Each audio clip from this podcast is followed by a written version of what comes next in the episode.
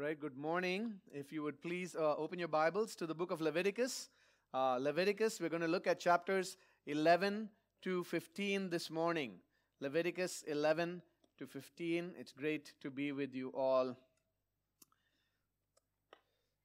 In 2006, in my home country of India, uh, there was an incident that made uh, national news, and this incident involved uh, religion and the concept of uh, ritual purity.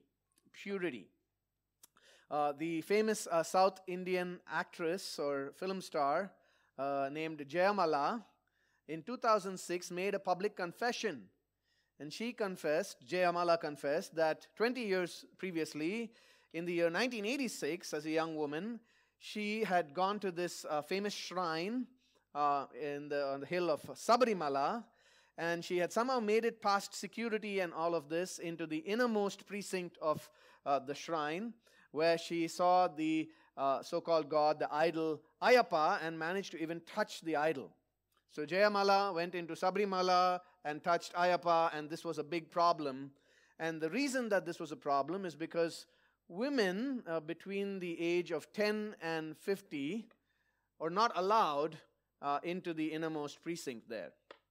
Uh, the god, the so called god, Ayappa, is thought to be there as an eternally celibate idol. And so a fertile woman being there and touching him made him unclean. So the god was made unclean by the woman touching him, and the whole temple was made unclean. And this was a huge problem, and they even filed a case uh, against this movie star. And I remember at the time a Christian friend sending me a message saying, uh, about Ayappa. A woman touched Ayappa and made him unclean. An unclean woman touched Jesus and he made her clean. Today, this morning, we're going to talk about the true God, the God who makes us clean, who cleanses our hearts by faith and makes us pure and holy and fit for his presence. See, as we come to Leviticus chapters 11 to 15, we come to the section which is called the purity laws, or the laws which define what is clean and what is unclean. If you remember the theme of our book, uh, Leviticus, the overall theme of this book is about how to live in God's presence. How can sinful people live in the presence of a holy God and find life from Him? And the purity laws will show us one more way, we've seen uh, as Leviticus began that to live in God's presence, we need sacrifice. Last week we saw to approach, to draw near to God's presence, we need God's appointed mediator. And this week we'll see that in order to come into the presence of God, we must be clean. We must be clean. God's people must be distinct from this world, devoted to Him, and pure. And what we'll see is that Jesus, by his perfect sacrifice, makes us clean, makes us pure, and fit for God's presence. And as those who belong to him with cleansed hearts, we must continue to desire purity in every area of life and be devoted to the Lord who makes us clean. So I've got to warn you when we enter Leviticus chapters 11 to 15, we are entering a strange land. These laws feel very difficult and very complex. And I should just say, it just feels, being honest, it just feels weird. One scholar said these chapters are perhaps the least attractive in the whole Bible. To the modern reader, there is much in them that is meaningless or repulsive. So, as we go through, I'm going to have to explain a lot. It's going to feel a little bit like going to school, like Bible study for the first part, but then we'll see again how these laws lead us to Christ and His cross. All of Scripture is profitable. All of Scripture is about Jesus, even the parts that feel weird. And I will try my best. I want to speak to the parents. I know there's a lot of little kids in this service. I'm going to keep this at a PG rating, okay? So you may have to have some uh, parental guidance conversations after the service. And I pray God's grace for you in that. Well, in order for us to understand and apply these laws, we first need to understand what these categories mean. What does clean and unclean mean? How does clean and unclean, how does cleanness and uncleanness operate in the Levitical law? And to orient ourselves towards that, we need to go back one chapter to last week, chapter 10 and verses 8 to 10. Uh, this is after Aaron's sons died. They tried to worship God in a way that God had not commanded, if you remember, and, and therefore they were killed. Uh, God's consumed them by fire uh, because of the casualness with, with, with which they approach his presence. And now God warns Aaron and is telling Aaron how he must be approached. How, how should we approach God? And Aaron is to teach all Israel and uphold these laws in Israel. And here's what the Lord says And the Lord spoke to Aaron, saying, Drink no wine or strong drink, you or your sons with you. It's a special rule for the priests when you go into the tent of meeting, lest you die. It shall be a statute forever throughout your generations. And then he says, verse 10, this is very important. You are to distinguish between the holy and the common, and between the unclean and the clean, and you are to teach the people of Israel all the statutes that the Lord has spoken to them by Moses. So look again there at verse 10. We see these categories the holy and the common, and then we see the unclean and the clean. And those are specifications of certain kinds of status of people, places, things, right? You had holy, that's one status. And then you have what is common, that's another status. And then within, within common, you have these two subdivisions of status one which is unclean, and the other is clean. And I've given you a, a little diagram in the bulletin, which hopefully will help you understand uh, how these categories worked uh, holy, common, and then within common, unclean, and clean. And you could move, things could move between these different statuses, all right? So you could move from unclean to clean through the process of purification. You could move from clean to holy through the process of sanctification. All of that always involves sacrifices, all right? Sacrifice. And then something holy could be made common by being profaned, coming into contact with the common, and something clean could be made unclean by defilement or pollution. All right? And you know, you're thinking about that, believe it or not, uh, our current life situation here in Abu Dhabi, uh, living in the middle of the pandemic, actually helps us to understand these statuses a little more. You're very familiar with this, right? Because you go to the mall, you came to church this morning, and almost every other place that you go, what do you need to show? You show them your Al Hosn app. And the Al Hosn app will keep track of your status. It doesn't say whether you're clean or unclean, but it says whether you're green or not green. Right? And if you're vaccinated, then you have the much coveted and needed green status, giving you an all access pass. If you're vaccinated and had a PCR test, you get the even better status of green with the E. The one status nobody wants and which will definitely put you out of access from every place is red status, right? So, I, I, and you can move between these statuses. I know because back in February, I had the red status on my Al Hosn app, and then I finally got two negative PCR tests, and I moved from red to green, and that was a nice feeling, right? So, you can change between statuses. Some people are still gray, and uh, you know, I hope that those that situation gets uh, sorted out for you. But this is, this is the Al Hosn app and different statuses giving you different access to different places. Well, in ancient Israel, you, you know, I don't know, they, they didn't have apps, but I, I, today you can call it the Al, let's call it the Al Holy app, all right? Al Holy app. And you had three different statuses giving you different access in the Al Holy app, all right? The, the best status, the one that you want, the one with the E, all right, green with the E, is the status of holy of holy. If something was holy, it meant that this is devoted to God. It belongs to God. It has access into the innermost sections of the temple. It, is, it has access to the immediate presence of God. It's closer to the presence of God. This is sacred, belonging to God. It, you don't just do anything, you don't put it out in the unclean place. Don't make it come in contact with what is red and unclean. All right? So you have the holy status. The, the next status, which is kind of corresponds to our green status, is the clean status. All right? And this was every common Israelite normal situation. That's what they wanted to be. They wanted to be clean. And to be clean meant to be fit for God's presence. It meant you were allowed inside the camp of Israel, where God, the holy God, the creator of heaven and earth, dwells. You're allowed in the camp. And then the red status, the one you don't want on the Unholy app, uh, the bad status, which cuts you off, was the status of unclean. That meant you were unfit for God's presence. You were not allowed in the community of God and His people, in, in the camp. You had to be outside the camp if you were unclean or impure.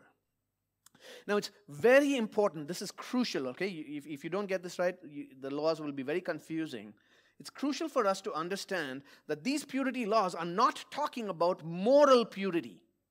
They don't refer to moral cleanness. They are speaking of ritual purity. All right? Something being ritually clean or unclean doesn't mean that it is morally clean or unclean. All right? Something is ritually clean or ritually pure if it is appropriate and fit to be present in the presence of God and His community. And so, when we look at these chapters in Leviticus, and when we see it speaking of uncleanness, we must be careful not to equate that with guilty. All right? It just means that it's not fit for a particular place at a particular time, right? If I walk into my house, if you walk into my house, and you take off the shoes, and then you walk over to the dining table and put your shoes on the dining table, that's a problem. We all know that instinctively. All right? And it's not because the shoes are guilty of sin it's not because the shoes are evil somehow or what you just did is evil. It's just out of place. It, it's mixing things that shouldn't be mixed. Right? So, as one scholar said, clean and unclean refers to what is proper for a certain place and a certain time. All right? So, let's be very clear when these chapters speak of uh, you know, people or certain matters as clean or unclean, whether animals or childbirth or diseases or a woman's monthly cycle of menstruation, that is not to say that they are guilty or in a state of sin. It refers to ritual purity, marking something as appropriate for the camp of Israel, for the presence of God and his community. All right? So we've seen there's three basic statuses, three levels uh, that existed holy, clean, and unclean. And now, with that orientation, we can look at chapters 11 to 15, and you'll see what these chapters lay out is five areas of uncleanness, of impurity, five areas of defilement. And it's quite simple because they all begin with D. All right, they all begin with D. The first place where we see God lay out cleanness and uncleanness is in the area of diet. Diet. And this is chapter 11 with the famous food laws of ancient Israel. All right? The Lord begins by speaking. Uh, chapter 11, verse 1, he says, And the Lord spoke to Moses and Aaron, saying to them, Speak to the people of Israel, saying, These are the living things that you may eat among all the animals that are on the earth. Whatever parts the hoof and is cloven footed and chews the cud among the animals you may eat. And then after that, he begins to give a list of things that you cannot eat. So they can't eat animals that don't have all these features. No camel allowed, no pork allowed, uh, nor rock badger, though I'm not sure many people wanted to eat that. All right, and again, many people come up with different logic or reasons or theories as to why these food laws existed and what was behind them. One, uh, the, one scholar said there are as many theories as there are people who try to make the theories. Right? There are over 14 common theories that people have. So, what I'm going to give you is tentative this morning. And, uh, you know, one very common theory that I want to say I don't find convincing or persuasive is that God gave these food laws for health reasons. Right? The diet, laws of diet were for health reasons. You know, if you eat pork and if it's not cooked very well, then then you know you can get pretty ill or shrimp if it's not cleaned very well you could get ill from that and so they'll say the, the reason is god wanted to in the ancient world what god wanted to guard his people's health i'm not finding that convincing because just 1500 years later, Jesus declares all foods clean.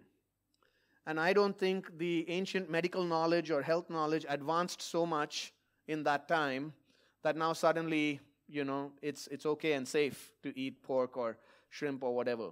All right? So, plus you can get sick from eating goats too if it's not properly cooked. So, I'm not convinced it's because of health. So, out of all the theories, I'm just going to give you kind of like the one I think comes closest to the mark that I find the most convincing, and that is that the animals that were allow, allowable, permitted, uh, are to be marked by wholeness and normality. All right? I think ho- the idea of wholeness, normality, uh, actually helps us as a guide through all the laws of clean and unclean. So, for instance, uh, among the land animals, these had uh, cloven footed, you know, parting the hoof and chewing the cud. They had all these features. The animals that were forbidden were half half, right? If you look at it, the pig, uh, you know, it's, it, it parts the hoof, but it doesn't chew the cud. And, and then the others, they may chew the cud, but they don't part the hoof. So it's half half. So it doesn't fit the category of normal, completely whole. All right? Uh, the same with sea creatures, you know, they, the ones with the fins and the scales you were allowed to eat. That's the normal category of sea creatures. The ones that don't have that, like shrimp and lobster and all of this, you weren't allowed to eat because they don't fit the definition of normal. Well, what about these swarming creatures in, in verses 20 to 24? Again, how do, what is the normal pattern of motion? Unidirectional, right? Animals don't move uh, unpredictably, kind of orderly. But swarming creatures, how do they move? They move kind of chaotically, right? Unpredictable, sudden motion. And so these don't fit this sense of order, wholeness, normality. All right? Uh, they were also banned from eating predatory birds and predatory animals because the predators will eat other things, right? Maybe dead things or unclean things, and then when you eat them, you become unclean. So that's one theory uh, that I think explains the food laws. But the more important question to ask is what is the function of the law? What is the purpose of these laws? And I do think the Bible is quite clear on that. Look at verses 44 and following. The Lord says, For I am the Lord your God. Consecrate yourselves, therefore, and be holy, for I am holy. You shall not defile yourselves with any swarming thing that crawls on the ground, for I am the Lord who brought you up out of the land of Egypt to be your God. You shall therefore be holy, for I am holy. This is the law about beast and bird and every living creature that moves through the waters and every creature that swarms on the ground, to make a distinction between unclean and the clean, and between the living creature that may be eaten and the living creature that may not be eaten. God is holy, and He has redeemed the people of Israel to belong to Him, to be His. They are a holy nation. They are a people who are to be clean. And just as there is a distinction in food, in diet, between the clean and the unclean, God wants there to be a distinction, a separation between the nation that is His, the people who are His, and the unclean nations of the world. These laws function to distinguish, separate, draw a line between God's people, Israel, and the nations through a peculiar, particular diet that sets them apart. Right? So, if for a Jew, you know, an Amalekite is going to invite him to dinner and say, Come, let's eat pork sandwiches, he can't have fellowship with him. There's a separation because we don't eat what you eat, we're different. So, summarize the diet restrictions everything that God has marked as clean is kosher, these are things you can eat. The things that God says are unclean bring defilement and must be excluded from diet. That's the first area of defilement. You could get defiled by a diet. The second category of things that defile is the category of death and dead things. That's in chapter 11, verses 24 to 40. Right? Dead things. Uh, here we'll see, you know, what if you come into contact with a dead animal or you know some kind of a, a household lizard or something dies and falls in a pot. Uh, what do we do with that? Well that makes you unclean. Why? Because death is incompatible with life. And god's presence is fullness of life. He is the one who is life in himself. And so if you've come into contact with the realm of death You're not fit to enter God's presence right now because His presence is life, and death and life don't mix. We don't have this in Leviticus, but you'd see later if you read the book of Numbers that even contact with a human corpse made you unclean. Contact with something dead makes you unclean. Yesterday I was uh, working on my sermon in the office, and uh, there was a little bit of excitement outside. And I came, and, and Brother JP and, and Sister Ina were laughing about something, and apparently uh, they found a lizard in the, one of the cupboards there, uh, running around and uh, you know going around the cups and things. And JP managed to trap it with with uh, with a cup and, and take it outside. And they were saying, talking about, oh, the, the, the thing you're preaching tomorrow, you know, does this mean like we would be unclean and we have to break all the cups? I said, actually not, because the lizard wasn't dead, it was alive. They only make unclean and have to break everything if it was dead, or if you eat it, you would be unclean, which I don't think they want to do that. Right? So, first category of defilement, diet, second category, death, the third category of defilement, uh, defilement and this could be controversial, but I, I'm trying to explain it to you very clearly, is delivery. All right? Delivery, in other words, childbirth. And this is in chapter 12. All right? In chapter 12, you'll see that childbirth, after a woman bears a child, she becomes unclean. All right? She would be unclean for 40 days for a male child, and 80 days if it was a female child. And that might make you uncomfortable because, and it does make people uncomfortable, especially skeptics. They say, look at the God of the Bible is discriminatory against women. Look at how, uh, you know, suppressive and oppressive these laws were. And I want to clarify to you again this, this chapter is not saying that there's anything wrong with childbirth. All right? The laws of clean, unclean are not marking things out as sinful. All right? The Bible is very clear. As we read Genesis, it's the Lord's command and commission for us to be fruitful and multiply, to fill the earth. Children are a blessing from the Lord, the fruit of the womb, a reward. So there's nothing wrong with childbirth, and that's the furthest idea from the truth as far as the Bible is concerned.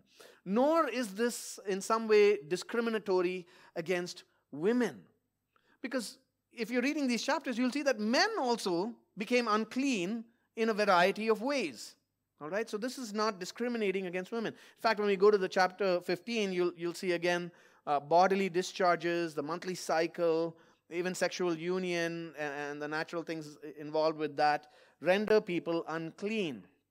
And so there are questions why? Why then? Why, why are women unclean after childbirth? And there are a few theories. One theory is, uh, you know, it's because it involves a loss of fluids, right? And after a woman gives birth, and, and the text does talk about this, uh, there's a discharge of fluids. And when you're losing fluid from your body, it symbolizes the loss of life from your body. All right? If, if you were to uh, cut you and you bleed, and if you keep on bleeding, what happens eventually? You die. Right? And so, because of that association, the loss of life is, is, has taken place right? The sim- symbolic losing of life. Therefore, it renders a woman unclean. That's one theory. Another theory, and I kind of like this one, is that childbirth, right? Childbirth brings a woman close to the realm of death. Think about it. God cursed Adam and the, the, after Adam and Eve sinned. Uh, there's the curse of the fall, and part of that is the pains of childbirth which God says, I multiply your ch- pains in childbirth. And, you know, anyone of you knows that childbirth can be a harrowing process for a woman, bringing her close to the realm of death, thereby, this theory would say, renders her unclean. There's yet another theory, and I really like this one. I'm probably most convinced of this. Uh, you know, we say on the one hand, yes, the pains of childbirth are the result of the fall, but childbirth itself Human reproduction, the process of reproduction, is something that is earthly, that belongs to the earthly realm. We won't have children, won't be bearing children in heaven. There's no more reproduction in heaven. And the further you go into God's presence in the tabernacle, the more it's intended to represent the future perfect heavenly state. And since now a woman has given birth and childbirth is not going to be in heaven, and, and she's kind of in this condition of not being wholly normal, right, right now, it renders her unclean, not able to enter the presence. Whatever the case, I want to also highlight this law in some way actually provides practical care for the woman. She's in a vulnerable state.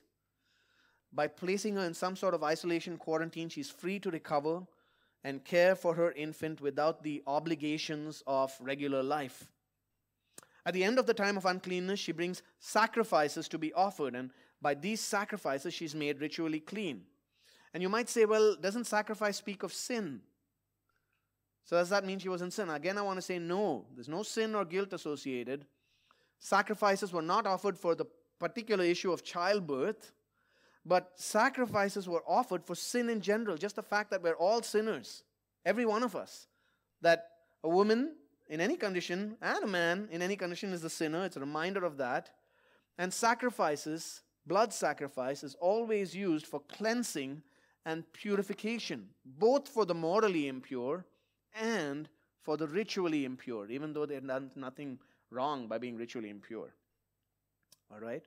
So that's the third area of defilement. We looked at diet, death, delivery. Area number four is disease. Disease. And this is in chapters 13 and 14. And if you read chapter 13, you'll see that the text begins talking about skin conditions and it speaks of the disease of leprosy uh, this is not referring to the modern disease of which we know as Hansen's disease, where a person loses a nerve sensation the in the extremities and, and you know get severe injuries and things like this. I'm not speaking of Hansen's disease, but leprosy was a term. It's kind of a broad term used to cover a variety of different skin diseases, skin rashes. Uh, in fact, if you look at the chapter 13, there are 21 different skin conditions, all right, that are listed uh, and the priest is supposed to identify them. Now, he's not, you know, functioning like a doctor. He's not trying to decide, oh, is this eczema or psoriasis or, or whatnot. He's just to follow God's law and apply it. And if it was present, if you had a skin condition going on more than a week, then you were marked as unclean, as having a defiling disease. Again, nothing morally wrong or sinful with the person. They could get a skin rash all of a sudden, and then you're marked unclean, doesn't mean you were guilty of sin or did something wrong. Why the uncleanness then? Well, it represents a lack of normality. Right? Remember, whole and normal is clean, something subnormal is unclean. Disease is unclean because disease renders you unfit for God's presence because God is fullness of life, and in His presence there is no disease. In heaven, there'll be no more sickness. And this is kind of a picture representing that. All right, so that's why disease renders them unclean. If you go to chapter 14, there are purification rituals for someone whose leprosy had been cured or healed. And, and there's quite an elaborate ritual process to come back to clean status and be allowed back into the camp. Uh, back in February, when my Al Hosn app turned red and I was quarantined, to get out of it was quite an elaborate process.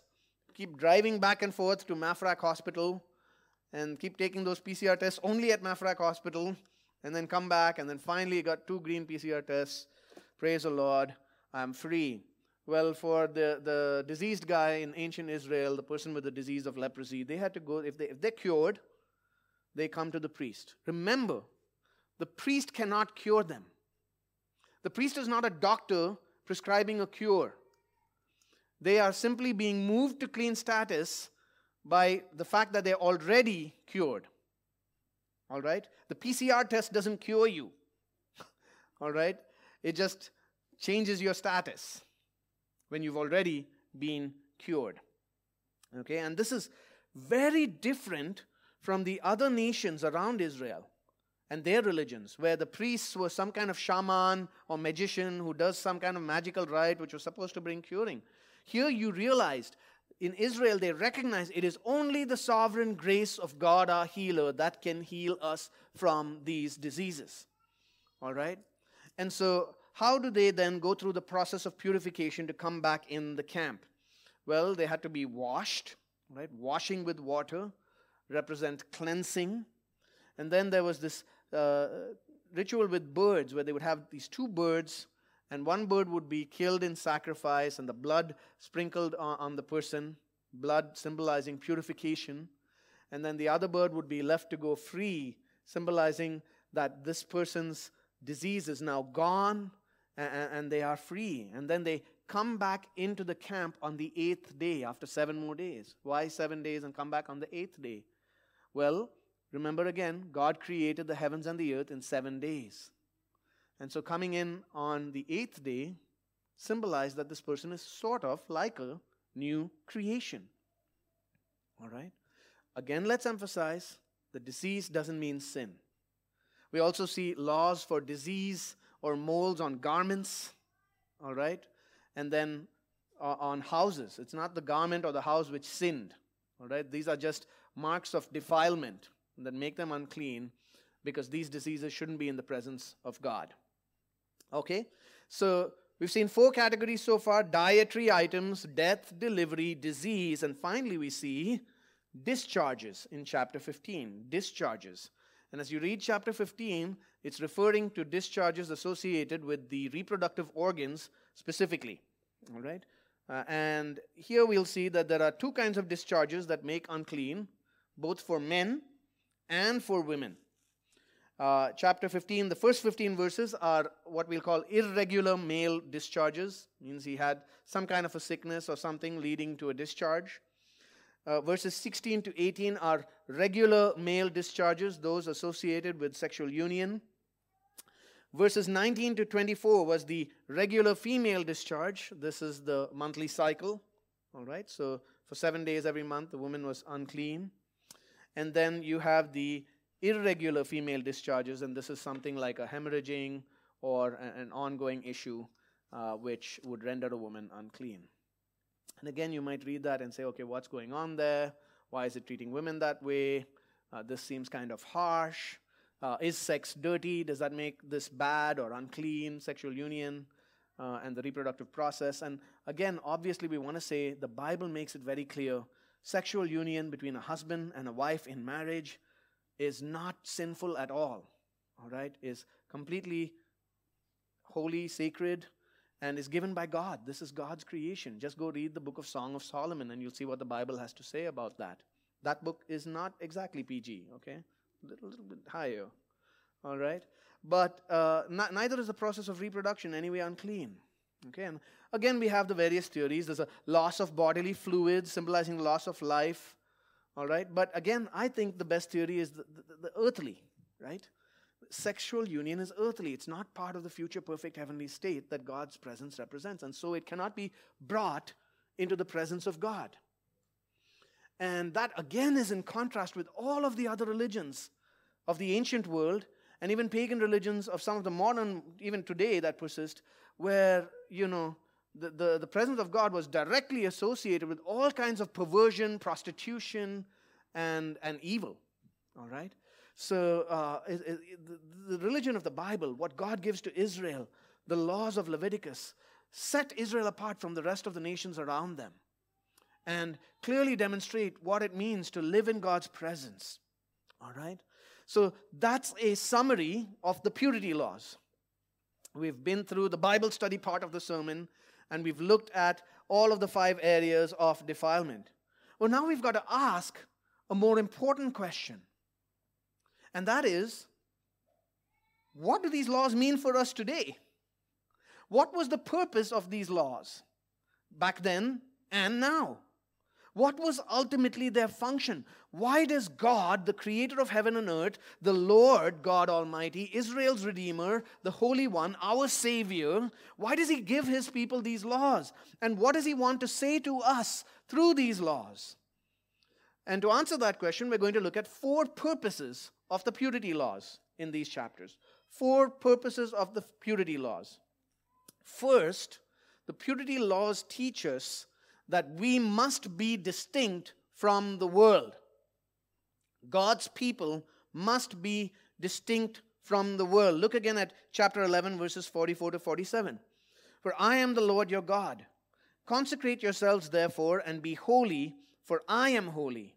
You shall not defile yourselves with any swarming thing that crawls on the ground, for I am the Lord who brought you up out of the land of Egypt to be your God. You shall therefore be holy, for I am holy.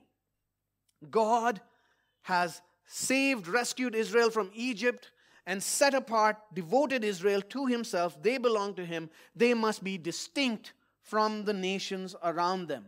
Most scholars acknowledge this that the food laws, particularly, were meant to separate Israel from the nations. And in the Bible, we see throughout, from the beginning to end, that God always draws a line, makes a boundary that separates his people from those who are not his people. We see that with the line of uh, Cain, not God's people, and the line of Seth.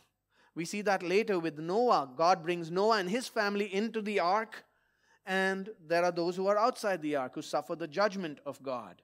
We see that God chooses Abraham and his family as his covenant people. And we see this with Israel. God has rescued Israel, brought them out of the land of Egypt. They belong to him, and there's a line between them and the nations. But now in Christ, that boundary between Jew and Gentile, between Israel and the nations, has been removed. So that all nations in Christ can be part of the people of God. That's why the food laws don't exist anymore. Right? We see, saw this in the chapter that uh, our brother Raj read this morning from Acts chapter 11. The separation between Jews and Gentiles, symbolized by the food laws, is ended in Christ. That's why Peter has this dream where God tells him, kill and eat, and he can eat anything he wants. Yeah, eat pork, eat lizard. And Peter doesn't want to do it, but God says, what God has called clean, do not call unclean. And that symbolizes that now the Gentiles, the nations, all of us here who are not ethnically Jewish, are brought into the people of God just by believing in the gospel. Jesus brings an end to those laws that divide Israel from the nations.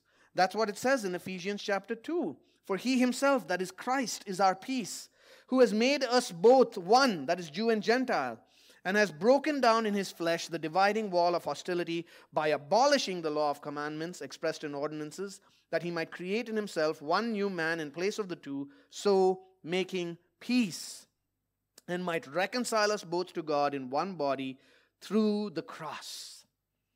So, in fact, brothers and sisters in Christ, all of these purity laws in Leviticus chapters 11 to 15 are no longer binding on us as new covenant believers. And especially not the food laws. All right? So, I don't, you know, a few uh, recently I had a medical procedure, and before the procedure, I had to be on all liquid diet, and that was hard. And, and then, you know, the do- doctor, right before I'm to have the procedure, said, okay, the most important question is after this is finished, what are you going to eat? What do you want? And I said, I'm going to go to Popeyes and get the shrimp sandwich. And, and they started, doctor and nurse Im- immediately burst out laughing. They said, I thought you'd want biryani. I don't know why I wanted shrimp so bad. I love those shrimp sandwiches. Last week after church, we, we went to the mall to eat, and I got shrimp sandwich. You can have a shrimp sandwich for lunch today if that's what you want. You can have pork. You can go to the special section of one of those supermarkets, Abellas or Spinneys or whatever you want. Go inside the, the special section, buy whatever you want, and then bring it home, and you can have a feast. All right. If you want today, this evening, you can eat. You you can get some lechon. All right. And if you don't know what lechon is, you need to look it up. Okay. You can eat pork.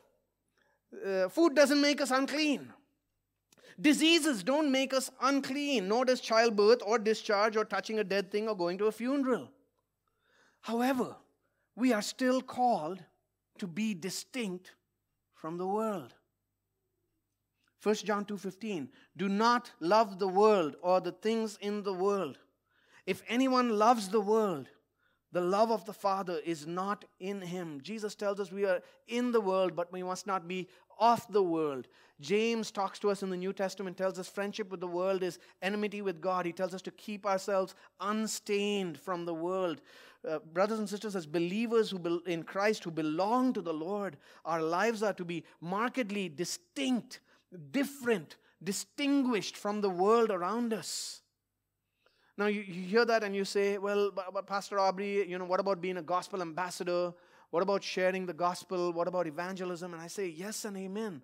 Our witness to the world, our light to the world is how we are distinct from them. All right? In fact, that was the case for Israel as well. By their peculiar way of life and belonging to God, they were to be a light to the nations, but they failed. May we not fail. Israel became just like the nations around them. That's why they were judged. As God's people, we are to be distinct, salt of the earth, the light of the world, different from those around us. I, I think about my own life as a non Christian many years ago, and 17 years ago, just living in wildness and rebellion, rebelling against the living God, living in every kind of moral sin and impurity. And there was one musician in the music industry, rock music industry that I was a part of, one musician whose life was utterly distinct. It was special. It was different and pure. And, and I kept wondering myself, what is it that makes this guy so different? How is it that he is so separate from the things that we do? And that brother ended up taking me to church with him. And praise God that his light shone into the darkness of my heart. Brothers and sisters, we must be distinct from the world, not by purity and diet, by the, but by purity in how we live our lives, in how we love God and one another, and, and witness to the world with the gospel. Not only did these laws function to keep God's people distinct from the world, but second purpose of the law, they remind us of the need for defense from defilement. All right? Defense from defilement. We must defend from defilement. Like I said, I don't think the food laws were given for health reasons, but I do think some of these laws on disease and the irregular discharges, which could be a result of disease, I do think they had a practical health purpose. It feels kind of harsh, right? Like someone, for no fault of theirs, you know, maybe your 14 year old son gets a skin disease and now he has to be outside the camp. Right? That, that feels radical, like, wow, why would God do that? But at the same time, you've got to realize this was camp life. They're all living in tents, it's all close quarters. And if someone had some kind of a dreaded disease that was dangerous, all of a sudden you would have an epidemic sweeping across the entire camp. And a number of people would be severely afflicted. And so we're seeing some kind of an ancient form of quarantine. There is a practical purpose to this law, right? God is caring for his people. I think even with the uh, marking of the uh, you know mother who's recently given birth, marking her as unclean, I think as actually God caring, right? She's isolated, she's in her vulnerability, is protected her and her infant. And, and I think there's some care there, and there's a practical purpose there. But I think we would miss the point of what God is trying to teach us if we consider these as only given for practical or health reasons. Right? There's a deeper meaning to uncleanness, defilement, and all that it does. You see, I said these are not issues of moral uncleanness or moral defilement or moral impurity, they are ritual uncleanness, but they are meant to illustrate, they are meant to be a picture of moral uncleanness, of sin and all its effects. All right? Not all uncleanness is sin. We've seen that. These, these forms of uncleanness were just merely ritual. Not all uncleanness is sin. But all sin is unclean. And ritual uncleanness, as shown in these laws, is like a parable, a picture, an illustration, a movie that shows us how sin works. Sin defiles, and it defiles you thoroughly and completely. Sin is pervasive, and you can get caught in it unintentionally. Right? Someone could be walking along and accidentally step on the carcass of some dead animal and now they're unclean and they didn't even realize it. The same thing can be with sin. You could just be walking along your life and all of a sudden sin takes a hold. When defiled by sin, you cannot cure yourself. Just like with these diseases, they could not cure themselves, they had to hope. And, and when sin defiles you, you cannot cure yourself. The cure must come from outside yourself. And when sin takes hold of a person, it is contagious. Think about, think about the guy who's defiled. Everything he touches becomes unclean. And that's how sin works in our lives. It, it spreads to others. It defiles every area of our existence. It must be removed from God's people. And it brings about in us the ultimate expression of defilement, which is death chapter 13, verses 45 and 46. The leprous person who has the disease shall wear torn clothes, and let the hair of his head hang loose, and he shall cover his upper lip and cry out, Unclean, unclean. He shall remain unclean as long as he has the disease. He is unclean. He shall live alone. His dwelling shall be outside the camp. And so, what these guys are doing outside the camp is they're in a state of mourning. That's what it means to have torn clothes and let your hair run loose and, and crying out. It, it represents a state of mourning. It represents that the person with this disease is living some kind of a living death and they're outside of the people of God. Friends, when sin takes hold of you, it's contagious, it spreads to others, it must be removed because it leads to death. That's why we practice and we believe in the practice of church discipline, of guarding the people of God from defilement.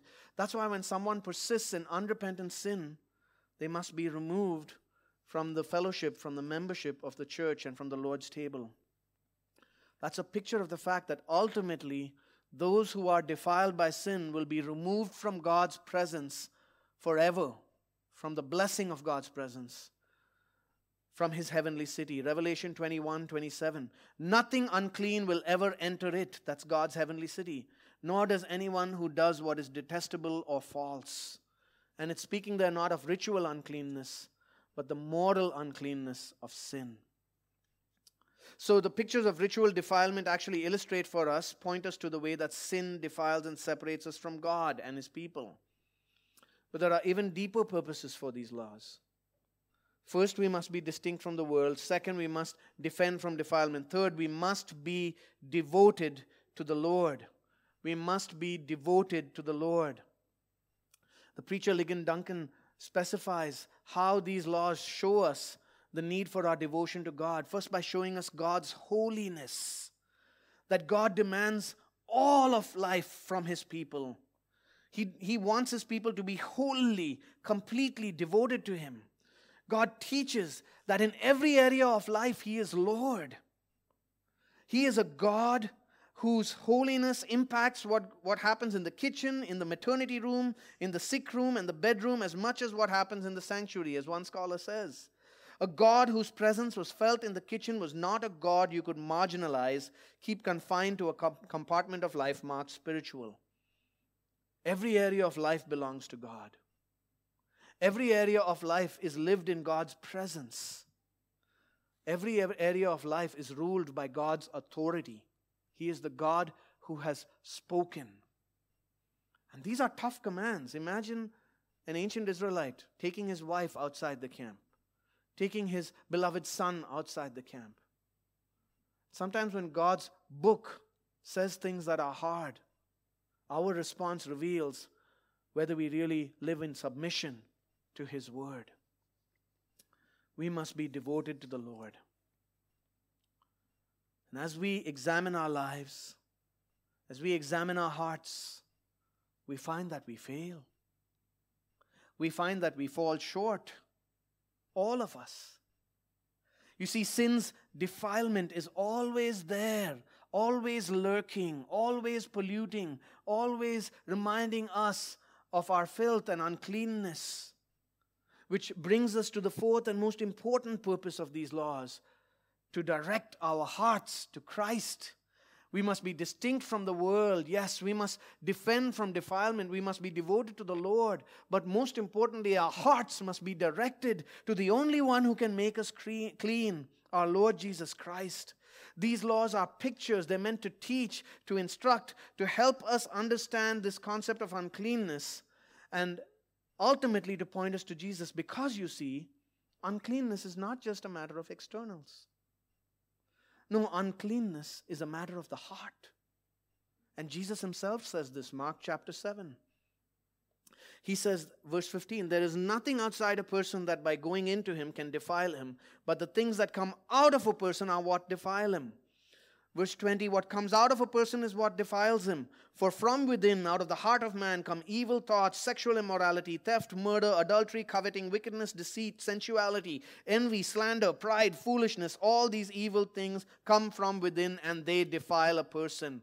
And all of us, my friends, we know this. You and I know this intuitively. We know that we come into this world with hearts that are defiled by sin we know that we carry with us this stain of sin that is not so easily removed. The filth of our sin haunts us, it plagues us, and we realize that we are defiled from head to toe, just like the leper who cannot cleanse his spots. But there's good news. There is good news because Jesus makes us clean. We see this in Jesus' life. In his life, Jesus made the unclean clean. Think about Luke, who was a doctor, writing the Gospel of Luke in, in chapter 5. He tells us this. While Jesus was in one of the cities, there came a man full of leprosy. And when he saw Jesus, he fell on his face and begged him, Lord, if you will, you can make me clean. And Jesus stretched out his hand the Lord of the universe stretched out his hand. The Son of God stretched out his hand and touched him, saying, I will be clean. And immediately the leprosy left him. We see this again in Luke 8, a woman who had a discharge of blood for 12 years. She spent all she had, but she couldn't be cured. She came up behind him and in faith touched the fringe of his garment, and immediately her discharge of blood ceased. Jesus makes the unclean clean. The next paragraph, you would see that Jesus touched a dead girl and raised her to life. Throughout his life, Jesus was touching lepers, making them clean, healing this woman with blood, raising dead people. But all of that just points forward to the greatest act of cleansing that Jesus accomplished. Not only did Jesus make the unclean clean in his life by his touch, but by his death, he makes the unclean holy. I told you there were three statuses the status of unclean, and then by purification, you could become clean. But then by sanctification, you could arrive at the ultimate status of holy, belonging to God.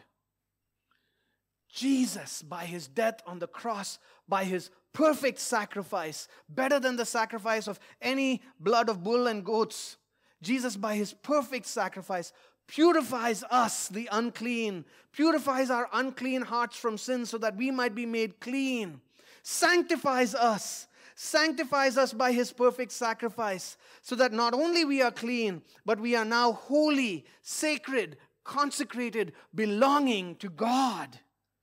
Jesus offered himself as our substitute, the perfect sacrifice, holy and without blemish, not only to purify our filthy, sinful hearts and make us clean, but to sanctify us and make us holy. Ephesians chapter 5 Christ loved the church and gave himself up for her, that he might sanctify her, having cleansed her by the washing of water with the word, so that he might present the church to himself in splendor, without spot or wrinkle or any such thing, that she might be holy and without blemish. Brothers and sisters in Christ, that's you and me. And what gospel grace it is that should permeate our hearts this morning so that we pursue all of life in a way that we want to be clean from sin, distinct from the world, and wholly, completely devoted to our great God and Savior. And if you're here this morning, dear non Christian friend, and all of your life you have felt that stain and filth of sin, you know you are guilty. You know that you're sinful. You know that you're stained. And you wonder, who can make me clean? I want to tell you, dear non Christian friend, come to Jesus this morning. Like this leper, come to him and cry out, Lord, make me clean. And let Jesus touch you. Let the Savior touch you. He is willing. Be clean from your sin today. Like this woman who had been hemorrhaging for years and could find no other cure. Come in faith and take hold of Jesus this morning. Repent from your sin, take hold of Jesus, and be made clean. What can wash away my sin? Nothing but the blood of Jesus. What can make me whole again? Nothing but the blood of Jesus. Come on, sing with me. Oh, precious is the flow that makes me white as snow. No other fount I know, nothing but the blood of Jesus.